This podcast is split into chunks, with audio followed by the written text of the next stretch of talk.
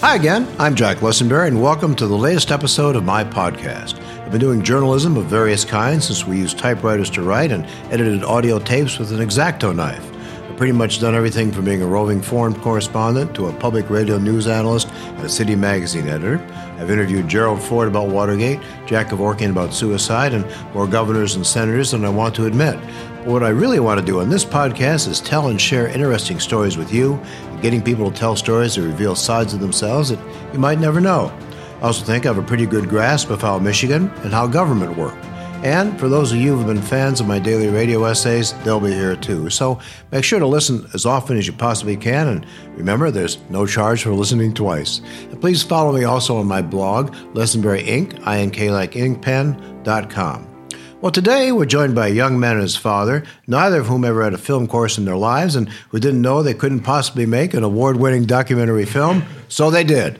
Luftgangster, a fascinating movie about the life of Lieutenant Colonel Alexander Jefferson, a member of the legendary Tuskegee Airmen who battled Nazis in the skies over Europe and racism at home in Detroit. Now, filmmaker Mike and his father Sheldon Rott operate Dynasty Media Network, which is based in Ferndale, Michigan, and have been just given the go ahead to raise funds for a new movie called Why the Bleep Do They Hate Us, which intends to take a lighthearted approach to fighting anti Semitism worldwide. Mike and Sheldon, welcome to the program. Thank you, Jack. Good to be here. Sure. Mike, you're an older, uh, you were once an Apple com- computer trainer and store manager, and how in the world did you become a movie maker? Well, I actually, um, when I was working at the Apple store, I was teaching the public everything in, in digital media. Um, got very good with film production and editing, and later decided, I, hey, I want to do this full time. This is my dream, my passion, and I wanted to go into business for myself. And, Right. uh, given that there were no corporate Apple jobs in Michigan, uh, Right. and I didn't want to be the manager at the Apple store because then you deal with the returns and this and that. I just Right. wanted to teach. I wanted to train. I loved creative. Um, so, given all that, I went into business for myself and uh, opened up shop in Ferndale and uh, used those skills that I learned while teaching the public how to edit video and this and that uh, to turn it into what became a actual full time career in a new. That, that's sort of that's sort of amazing. film. Now, Sheldon, you had a you have a long background in music and Oh, yeah. entertainment. and You might be background. were you able to give him any advice. Yeah, well, well, actually, the way this film all st- started was um, many years ago. I worked with a uh, Tuskegee Airman, and um, we, uh, you know, we, we were together. We tra- we traveled together around the city, and he never really talked about his Tuskegee experience. So um, uh, recently, I was. Um, at, an, at a uh, function, and there were they told me there's a, um, a Tuskegee Airman that's going to give a lecture. I said, well, I have to be there because I could never get anything Sure. out of my, from my friend, and I always respected the fact that if he didn't want to talk about it, it, it It's true of a lot of people who've been in wars. Yes, Yeah. and he and he didn't. So I went to the and this uh, lecture was Lieutenant Colonel Alexander Jefferson, and it was just fascinating. I couldn't believe what he was saying. So I I, I I talked to him afterwards. I said, you know, my son opened a studio. I said it would be a great idea if you could just meet with my st- son. Maybe he'll do a just a few minute. Um, little video and, Sure. and we'll give it to your family we'll donate it to the smithsonian and I talked to Mike, and it was all agreed, and we met, and we start. Mike started filming, and wow, Mike said, "What did you tell the lieutenant colonel?" Well, Colonel Jefferson was probably about about 20 minutes into interviewing him. We were just like, Colonel, do you, you get a glass of water, or anything? You want to take a break? Keep in mind, at the time he was 93. Right. He's going on 98 now in a couple Wow. months, and the guy's a machine. He just never stops. Right. So we're we're interviewing him, and he just keeps talking and talking and talking. I'm feeling bad because he's an older gentleman, and uh, then uh, one story after the next after the next just become more and more interesting. And I said, I said, Colonel, timeout. It's like your life is a movie. That's right. Your, That's exactly your life right. is a movie. I It don't really know. is. He reminded me of Zelig in a way because you know he's he, he gets shot down. He's in a German prison camp, and then excuse me, he gets liberated by Patton, and Patton takes him along to liberate Buchenwald. Was it Buchenwald or Dachau? It was Dachau. Dachau. Dachau. Yeah. So, but then it's so moving because he goes through all these things. He's an authentic hero, and he comes back off the boat. And what happened when he got off the boat back in America? Well, sadly, his welcome back to the United States, coming down the gangplank off the ship in New York Harbor, was a little white soldier at the bottom of the gangplank saying, "Whites to the right, and words to the left." Right. And after all the hell he'd seen and been through, uh, that was his welcome back to America, and that's the way it was in those days, sadly. Well, but it's a fascinating movie. I mean, it's not you. You you dug up all sorts of archival shots. You you you, you know this is amazing. Did you have like a multi-million dollar budget to do this? He sold I his should have had a bigger house. Actually, Mike financed the film uh, from the proceeds of the sale of his house, plus uh, other money that he had and I had, and it was all all worth it. It was so, it was su- such a great feeling because when we screened it, and we, we were all over the country, we screened it at the National Convention of the Tuskegee Airmen. And after the movie played, a, a lot of the, uh, the the audience and the people came up to us with tears in their eyes, thanking us for making the film. Well, that's all we needed. It, it- we didn't. There was not a lot of money in documentary films, but this was more than than than money.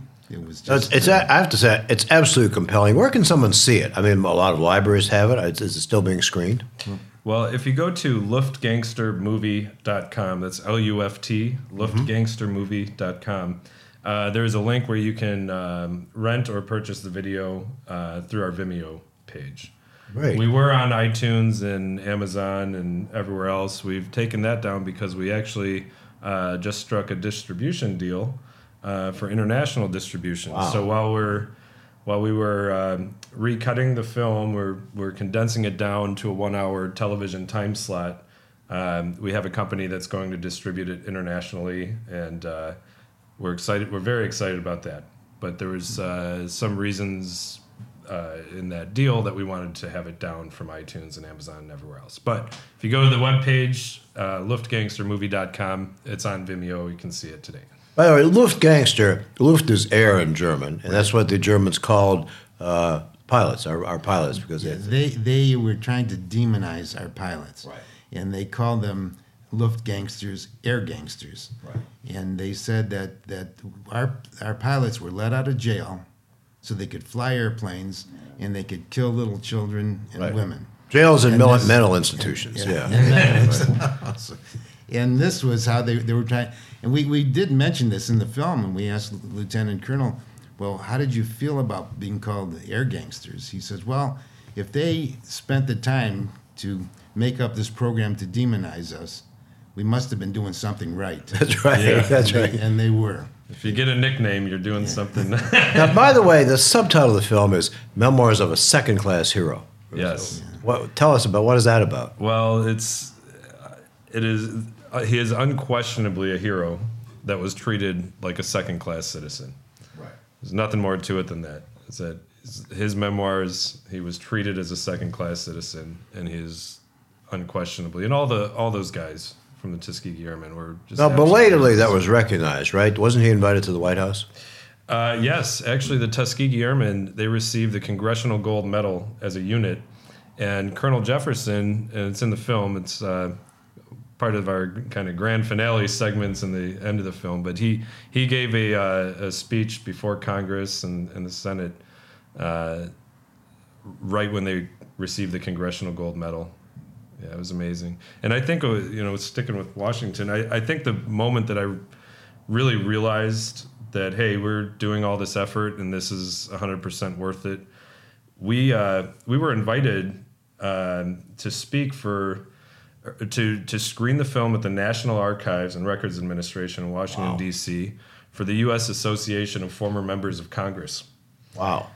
So I'm sitting there pinching myself, thinking, You're a you long know, way from Nine Mile Road. This is, yeah, yeah, we're a long way from Ferndale, right? Yeah. And uh, uh, the historical impact of the film is something that we're going to be most proud of because that'll be there long after we're gone. And the fact that the National Archives uh, not only wanted us to screen it, they they flew us out there and put us up. They they valued what we did, Hmm. and that's the United States National Archives. That was when I knew like that we we did something Oh, that's yeah, going to be we- around this is a, a film that, uh, for eternity, really. Because no one. By the way, it's, uh, this is funny because I don't want to give everything in the movie away. But Yeah. uh, well, after I first heard about this, I mentioned it, and I saw Luftgangster. I mentioned to a friend. He said, "Oh yeah, I know about them. I saw Red Tails." And uh, what does Colonel Jefferson say about that? There's a great scene in the film. yeah. He said, anyone see the red tails? And the whole audience, everyone rose, uh, rose their hands. And um, he said, nothing in that movie is true. That's true. Well, he would certainly know. But the, no, I'm excited about your new project. This, you know, why the bleep do they hate us? And obviously, you know, since you started talking about that, we've had some tragedy. We've had, you know, some of these massacres, synagogue in Pittsburgh. But Yeah. how did you come up with that title? Well, we actually recently changed the title, so it's "Why the Bleep Do They Hate Me?" Because Oh. I'm going to be on camera as the narrator and host and tour guide, navigating this this simple question. Um, it it kind of started. My my girlfriend was saying, "You've done so much with social justice and civil rights." She said, "You know, with all this anti-Semitism stuff going on right now, why don't you do a movie about your people?" Right. I thought, yes. There's, I mean, it's it's unbelievable. The um, the Anti Defamation League they released their statistics that uh, document vandalism, harassment, assaults, and even murders against Jewish people and other um, ethnic and religious minorities. But what you see in the last five six years is just a steady steady incline in these uh, in these numbers, and it's it It's has no indication that it's slowing down at all. So the movie, why the bleep do they hate me? We're gonna kind of it's a heavy subject, but we're gonna do it in a youthful, lighthearted, upbeat way. That's gonna be um, uh, it'll be kind of a, a jovial, investigative approach, where I don't have the answers. I don't know all the research. I don't have all the history. I have the questions, and I'm just a seemingly naive investigative journalist on a mission to find out why the bleep do they hate me. Now, didn't this stem out? Completely non-adversarial. I just want to know where these myths and I think all that this stuff I think came that from could about be Jewish that could be highly useful. Now, didn't you tell? Weren't you in Oklahoma at some time, and somebody asked you something that's going to spark this? yeah, yeah. I lived I lived in Oklahoma uh, for about a year and a half, and a buddy of mine, he just looked me square in the face and he said, "Hey, Mike," he's like, "Why does everyone have a problem with Jewish people?" And I didn't have a good answer for him at all. I was like, "I don't know. I, I don't know where this where it, uh, you know." It's one of those questions that can be in so many layers. You go back thousands of years, there are uh, things that we're discovering that uh, for example, the, the church forbade Christians from uh, earning interest off of money lending to other Right. Christians. So that became a natural business for Jews who couldn't get jobs in different areas to fall right into. And of course, the, the rulers of the time they needed somebody to borrow money from. Yeah, and, and, Right. and then you know, so the question becomes, uh, maybe historically that's where the greedy Jewish whatever Right. kind of stereotypes. Maybe that stuff goes back thousands of years. We're going to find out. In other words, if anyone wants you to pay them back the loan, then they're greedy. Well, no one ever likes the banker calling back to say, "Hey, where's where's where your payments late?" So- but have you found so so? How much? Um, tell me, have you done a lot of research yet? We're just getting started. We we um, it's taken several months, and uh, we had some some very big news that we've been working towards for a long time. We now have been approved by the board of directors in Los Angeles at the Film Collaborative. To uh, we've been accepted into their fiscal sponsorship program. What that means for the project is that they are the nonprofit that are taking us in. We are going to um, be able to receive contributions, backing, and, financial support, and offer a tax deductible uh, status, tax exempt status for people who want to support the film. So you it'll be taxed if I if uh, let's say our engineer Alec here wants to write you a million dollar check, he could deduct that from he his taxes. deduct it, absolutely. Well, well, that's Yeah, uh that's which good. is which is huge for us because if you know we're we're we're going to be doing a lot of shooting, a lot of traveling. It's uh, a bigger budget than our first feature film, uh, but it's a much more substantial film in terms of. Are you doing just in the United value. States, or are you doing other places as well? Uh, we we do intend to shoot in Israel and in Europe. and all, many places in the United States. So this will be. Do you have a target date for completion? Well, I think once we basically we've got our fiscal sponsorship in place, we're going to be fundraising aggressively for the next. Uh, well, that's always that's going to be kind of a full time job for the next month, and it's going to be uh, something we need to stay on top of with grant writing and everything for for several months. Sure. But uh, so fundraising, research, pre production. From that time, I think we will have the whole project done and shot and edited in, uh, I would hope, 10 months to a year. That's, So your your Maybe, goal maybe less. your goal is maybe by the end of 2020. Yes. Yeah. We. Yeah. By the end of 2020, we'll for sure have that done. Yeah. Now you've uh, you have I've seen you have a very sort of entertaining trailer about the movie. Is there some place we can go on Facebook or on the internet and see it? Absolutely. If you go to uh, whythebleepfilm.com, it's Why the going to link Film. you right to the Film Collaborative's website with our with our page uh, on the Film Collaborative website. So whythebleepfilm.com. And yeah, it, it's it's a trailer that'll give you kind of a sense of the the vibe we're going for. Uh, some of the on the back end of the video, there's uh, more of like a historical piece. We're, we're going to dive pretty deep on, on, a, on a lot of. I like using bleep. Your dad and I can remember back in the days of Richard Nixon's tape, they said expletive deleted. But I think I, think bleep is much better. But you know, uh, I'm curious about something that I'm sure your dad may have asked you, your mom, like, how do you make a living doing this stuff? Uh, corporate work, corporate video work. Uh, that's what keeps the lights on right now. So if, so if, for example, Zing Media Group wanted to commission a film about, uh, you know, promoting Zing Media Group, they could come to you. Absolutely. Like uh, you, you for a while, you were doing a, a Korean financial program. Yeah. Uh, so, so you're an all-purpose studio. Oh yeah, that was an that was an interesting job, and that that actually uh, that that flexed all of our creative and technical muscles. We uh, we shot for a um, Korean financial news network called MTN. We shot a daily financial broadcast that was uh, that had to start at market close, but had to be broadcast on the air one hour later. Well, it was a 13 So hour time difference, right? So, yeah. Yeah. So we shot, edited, and uploaded uh, their MTX files to their their network in one hour every day. How's your Korean? Not good. we didn't understand a word of what was being said, but Yeah. That's okay. I don't want to look at Wall Street anyway. the interesting thing is we were brought we were brought, um, filming this in Ferndale, Michigan. Then we had people in um, New York and um, we England, London, England, Tel Aviv, and Korea. South Korea. So we, we had five different locations working on this show, and it was all down to the second. Yeah. And it was Wow. so intense that I figured, you know, I don't know if I can take this. but five, five different Yeah. locations. They're changing to, the to do this. script, plugging in financial and numbers, translating. translating. They're translating and changing script, and it was uh, unbelievable. We're, we're all on a Google Doc. But you it can see what everyone's doing. There's five people clicking different stuff, and it was just like So, Well, it's a- but you know, Jack, I wanted, it out. I, I wanted to add one thing about, you know, Mike's really his thing is so uh, is uh, socially conscious films. Right.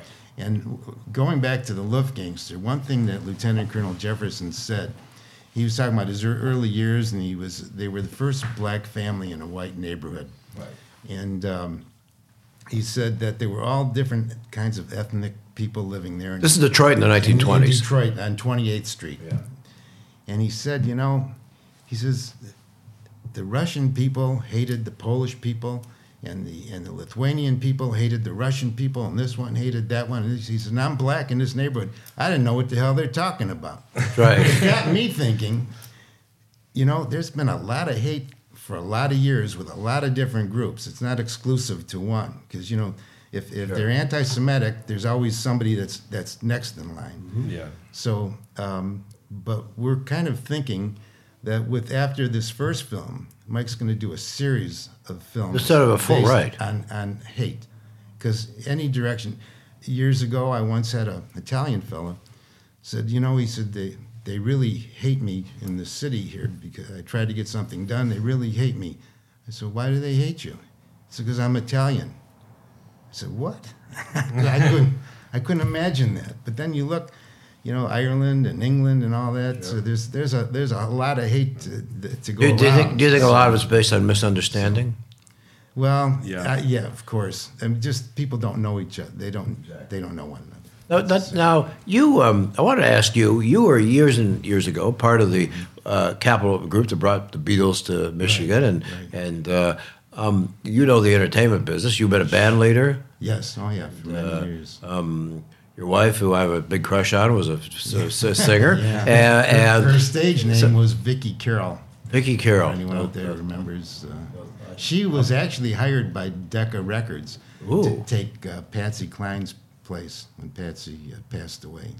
Sorry, that famous plane crash in '63 was it? '64. Yes, Yep. It was, yeah. And uh, Mike uh, found some old uh, kinescope tapes in the basement and some recordings, and he put it all on uh, YouTube. Oh, wonderful! It's all out there. Good for Vicky. Carroll.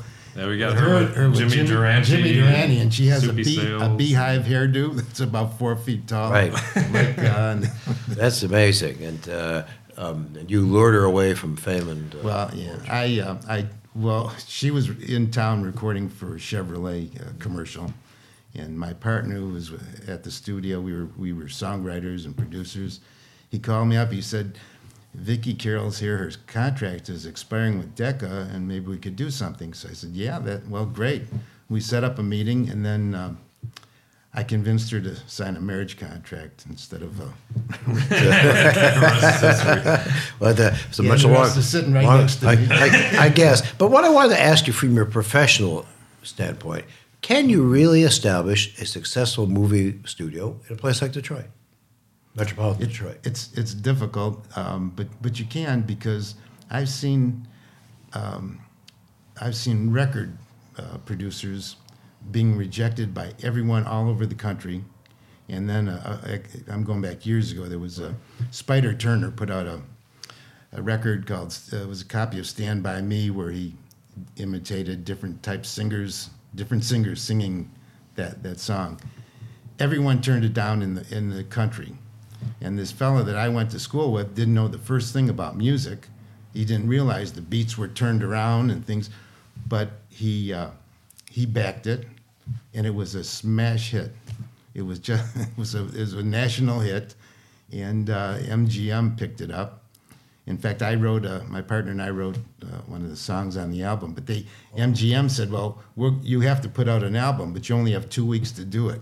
so day and night they were recording. I'll bet. So that that sometimes something small, uh, like one of the fellows from American Airlines uh, told us, and I had a laptop uh, in front of me, and I was composing music for the film, and I'm figuring with headsets on, I figure, do I do I realize what I'm doing? I'm in an airplane Right. composing, and I got string sections, and I have horns and everything, and it's it's just mind-boggling. So you can do all that, today. but, but we haven't been able to solve the basic problem of anti-Semitism and racism, Well, that's is what now working that's on. what now Mike's he's good. So we're we're trying we're we're going to help.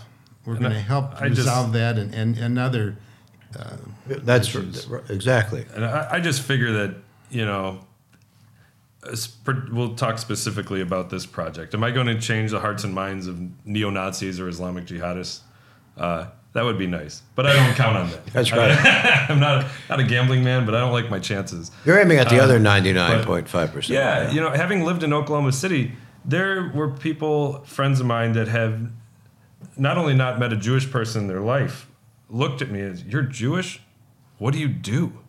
Like, Right. I have my laundry. I got a job. I like this girl. I hope she calls me back. you know, it's like it's not. We're just kind of people. It wasn't. Uh, There, there is a lot. A there's- fri- friend of mine who's Jewish and who covered the Yom Kippur War went off to East Jordan, Michigan, to ask people what they thought about it. He says, "We think they're a bunch of Jews." And he said, "Well, what are Jews?" He said, "We don't rightly know, but we think they're kind of Baptist." So, so, so, but you, you know, by Yeah. dispelling dispelling ignorance has been shown that that you know solves a lot of things. Yeah, it's just you know we want to uh, kind of have an introduction to Jewish daily life and culture uh, for people that have never had an opportunity to to meet a Jewish person in their entire life. I mean, a lot of the comedians that uh, are probably their favorite people to watch on television are Jewish. They may not have, even have any idea. You know, Well, they probably don't. Again, where can we tell? Give us the address again. If someone's listening, where can they check out your work? Okay, so whythebleepfilm.com will get you to the uh, the trailer for the new movie, and then on dynastymedianetwork.com is our production company, and uh, that will have more information ab- about uh, the Luftgangster and why the bleep, and uh, You'll be putting out updates about the project as it goes along. Yes, The and they projects. could they could like uh, the Facebook page for the new movie would be great, and uh, shares are always appreciated. Wonderful. And it's uh, why the bleep do they hate me on Facebook? That's fascinating. Sheldon, any last parting words of wisdom you want no, to add? I'm very excited to be uh, involved in, in uh, work, work on this new project. It's um, there's been a lot done and a lot said in, in all directions, but Mike's approach, I think, is going to be directed toward college students and younger people, and um, I think it's going to be very helpful in the big picture. That's fascinating. Uh, The only thing I ask is that when you get around to doing the movie about why the bleep do they hate journalists, that I get to have a, have a bedroll. Well, Mike Rott Sheldon. That might have to be a series. That might have to be a, absolutely. I mean, that'll be your hardest one of all. Yeah, Mike Rott, Sheldon Rott, thanks for coming in today. Well, that's about it for this podcast, except for my signature essay. But please check out my blog, lessenberryink.com. That's ink like an ink pen, and click the button and subscribe. And listen to our next episode soon. Tell your friends, and feel free to send me a message on Facebook or via email. This is your cheerful old curmudgeon, Jack Lessenberry. I'm off to oil my manual typewriter now, but I'll be back with a hopefully fascinating other new topic soon. Thank you very much for listening.